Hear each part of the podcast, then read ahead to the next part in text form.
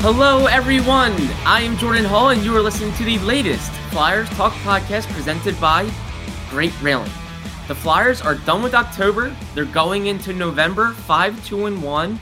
They're coming off a week in which they had a win over the Panthers and an overtime loss to the Hurricanes. Now they hit the road for three straight. So as the calendar turns to November, we're going to look at our latest three takeaways on the Flyers and this five two and one start. So my first takeaway is it's five two and one again. The Flyers have actually started five two and one through their first eight games, three straight years now.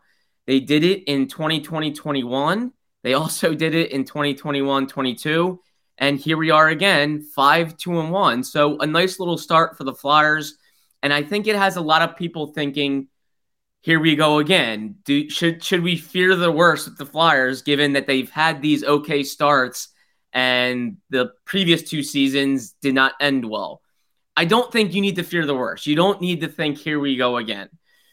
Uh, while the Flyers did not do well at the end of twenty twenty-one and also the twenty twenty-one twenty-two season, it doesn't have to mean that it's going to happen again this season. And, and my point being is the last two seasons, there were legitimate reasons for why those seasons went awry for the Flyers. In twenty twenty twenty-one, Uh, that was the COVID year. That was fifty-six game season where it was truly unique for everyone. Some teams handled it better. Some teams did not. And the Flyers did not handle it well whatsoever. They've admitted that, and that is a fact. They did not handle COVID well. But that was just a weird, unique season. One, it's only fifty-six games. You have less runway. The schedule was incredibly crammed. There was hardly ever any practice time. And if you got COVID, you were missing fourteen days in a row, where you're not even getting on the ice. And then suddenly you're jumping right back in the lineup. And it was a weird year. So weird that the Flyers had twenty-five wins. They had more wins than the Canadians, who actually went to the Stanley Cup final that year. It just shows you how weird the year was, uh, and that there was a lot of different circumstances that made the season play out the way it did. The Flyers did not handle COVID well. Uh, this year, a, a regular eighty-two game season, there's a new head coach, a lot more normalcy. So I think the Flyers are bound to catch a little more breaks than they did that twenty twenty twenty-one season. And we all know what happened in twenty twenty-one twenty-two. The season was derailed by injuries.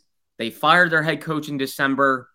And really from about March on, they had a, a, a an ever-changing lineup with kids coming up, guys getting auditions. Um, the season went awry probably in about January. But from March on, it was full-on audition mode where they, they're having guys in the lineup that haven't played N H L games, and uh, the focus was fully on the next season. So they did lose fifty-seven games, and they deserved to. That's what happened. But uh, the point being, the Flyers, I don't think, were really trying to win from March on, even probably from February on. I think really the, the focus shifted on next year. And uh, so this year, I think, can be different. I don't think you need to say, well, they've started five two and one before, and you know this is just a fluke start like like the previous two. I, I do think there are reasons to believe they can be more competitive this season, that five two and one can be an indicator that they will be more competitive. You have a new head coach in John Tortorella, uh, a, a coach that guys are buying in for. They want to play for him.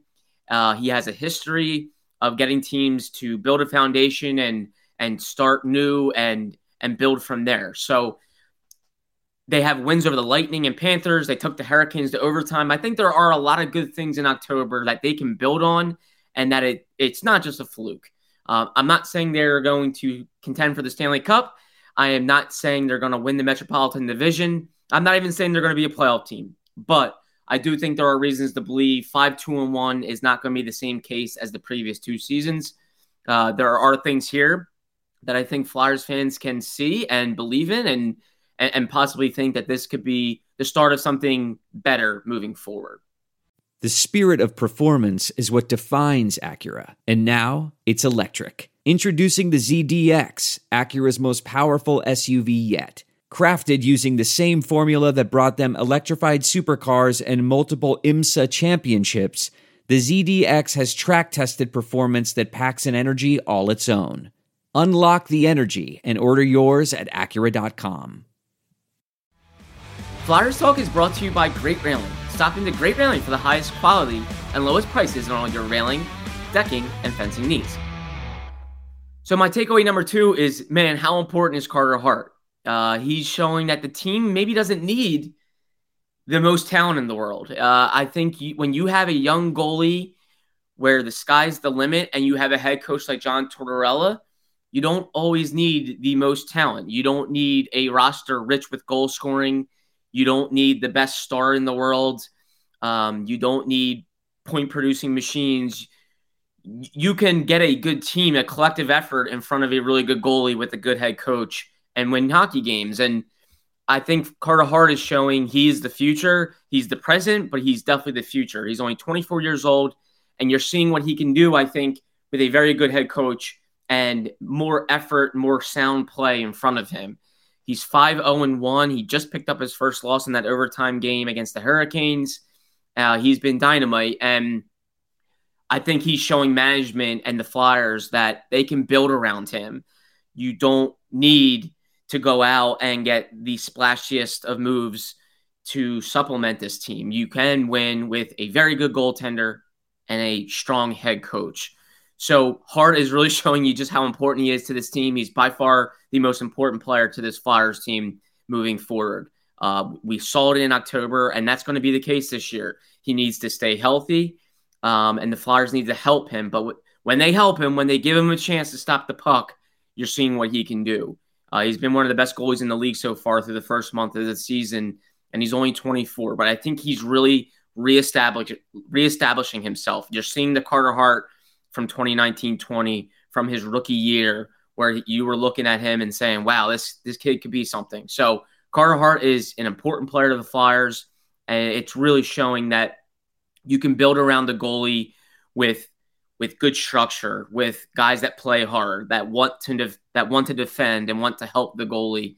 Uh, as we all know, the Flyers do not have a roster Uh, littered with goal scorers or superstar talent. It's a big reason why everyone doubted them going into the year. It's a big reason why there wasn't outside expectations for the team, is because they didn't have a loud offseason.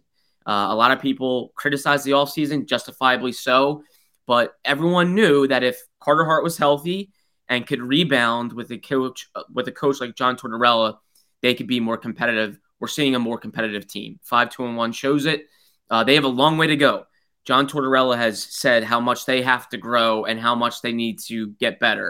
Uh, this is not a team that's, you know, has it all right right now. They have a long way to go. But again, long story short, you're seeing what you what you can do, how much more competitive you can be when you have a, a, a good player at the most important position and you have a coach like John Tortorella who wants to make life easier on the goalie. And my third and final takeaway is, how about the fourth line? Uh, if the Flyers get more efforts like they did against the Hurricanes, where you get two goals from your fourth line and you score a power play goal, you're going to win more often than not. And I think that's a promising sign. Everyone knows the Flyers need to score by committee. John Tortorella has admitted that.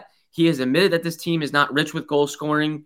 But if they score by committee, uh, they can be more competitive. And scoring by committee is getting two goals from your fourth line. If, if you get two goals from your fourth line, you should win more often than not. John Tortorella said that's really what sucked about last game, uh, the, the the overtime loss to the Hurricanes, is that they got two goals from their fourth line, they got one on the power play, and they still find a way to lose. Uh, they they relinquished a one-goal lead with just over two minutes left to Carolina and then lost in overtime. They actually rallied again from two goals down. So the good signs are that they're not they're never out of a game. They're playing hard when they're down. They've fallen down a lot, and that to me is a little concerning. You can't consistently fall down to nothing. They've done it a lot now, but they are staying in games. They're competing.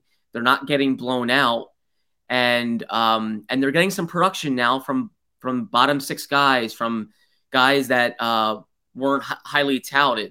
And when you have a really quality fourth line and you produce on the power play, you have a chance. So the Flyers are getting some nice signs from their power play, and they have a, I think, a fourth line that can maybe be an identity line. It's Lucas Sedlak was such an under-the-radar acquisition. You need to see more from him, but he's a fourth-line center that is quick. He plays hard. He knows John Tortorella.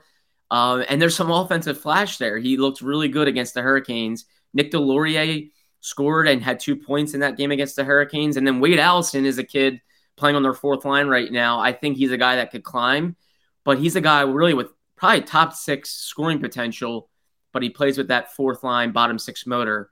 So I think there's a lot to like with the depth here, especially if the Flyers get healthier. So again, more more per- performances by that fourth line and power play production, uh, you're going to give yourself a chance. And you, you saw it. The Flyers gave themselves a chance to come back because they got secondary scoring.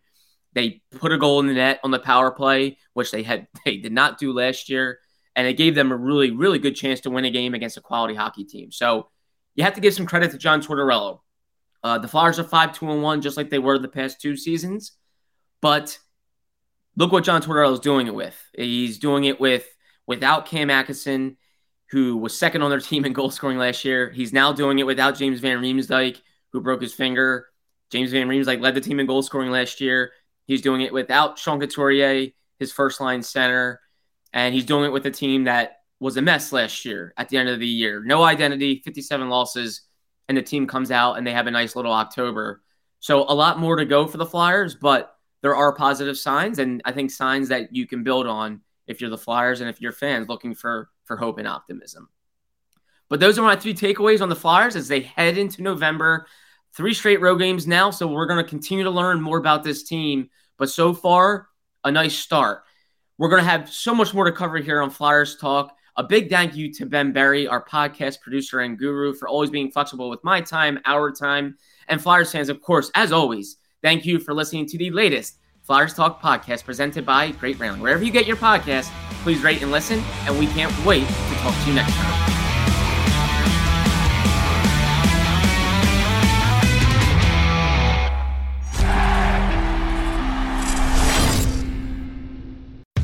How powerful is Cox Internet? Powerful enough to let your band members in Vegas, Phoenix, and Rhode Island jam like you're all in the same garage. Get gig speeds powered by fiber from Cox. It's internet built for tomorrow, today. Cox, always building better. Download speeds up to one gigabit per second. Cox Internet is connected to the premises via coaxial connection. Speeds vary and are not guaranteed. Cox terms and other restrictions may apply.